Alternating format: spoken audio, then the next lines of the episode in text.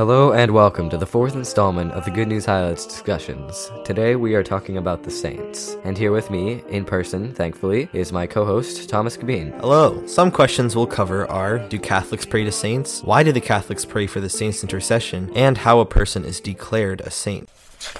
So, Ben, to begin with, what is a saint? In the sense we're talking about, a saint is a person declared by the church to be in heaven with God. Their body is not in heaven yet, it will only be there at the resurrection of the dead, but their soul is. So, my next question for you is Do Catholics pray to the saints? No, we do not pray to the saints, but to God through the intercession of the saints who are in heaven and the closest to God you can be. As Jesus said, Where two or more are gathered, there also will I be. And this can be a question that Catholics are asked a lot and possibly a stumbling block for non Catholics is that we pray to statues of saints, but we do not pray to statues of saints. We are praying to God through the saints, and having a statue there is honoring the saint and their life. Exactly. It's focusing our attention on what we're praying for or about. So when we have a statue of a saint, it reminds us the saint whose intercession we are praying for. Exactly. So now that we know that we do not pray to the saints, why do we ask the saints' intercession? Well, in the words of St. Thomas Aquinas, since the saints who are in heaven are nearest to God, the order of the divine law requires that we, who while we remain in the body are pilgrims from the Lord, should be brought back to God by the saints who are between us and Him. And this happens when the divine goodness pours forth its effect into us through them. And since our return to God should correspond to the outflow of His gifts upon us, just as the divine favors reach us by means of the saints' intercession, so should we, by their means, be brought back to God, so that we may receive His favors again. Hence, it is that we make them our intercessors with God and our mediators, as it were, when we ask them to pray for us. So, my next question for you is How is a person declared to be a saint by the church? How are they canonized? For a person to be formally declared a saint, there are three steps or stages according to the USCCB, or United States Conference of Catholic Bishops. Firstly, there is the examination of the candidate's life, but even before this can begin, it must have been five years since the person's death. Then a petition is made by a single person, bishop, diocese, etc., and the life of the candidate is examined by many different groups, including an episcopal conference and an episcopal tribune. The tribune will judge whether he or she lived a life in accordance with the theological and cardinal virtues. If they have, they finish their investigation and hand it off to the Congregation for the Causes of Saints. The Congregation for the Causes of Saints will collect a document called the Positio, which is a summary of the candidate's life and the miracles associated with. Nine theologians will study the document, and if they are in favor of the case for sainthood, they hand it to the cardinals and the bishops of the congregations, who would then hand it to the Pope, who then tells them if they can declare the man or woman blessed, if they were a martyr, and venerable if they were not. So this is an important thing to note is that when you're a martyr, there is no between from not being anything to blessed. But for a venerable to be named a blessed, a miracle must be attributed to them, which is validated by a congregation. Finally, to be called a saint, one more miracle must occur after the beatification.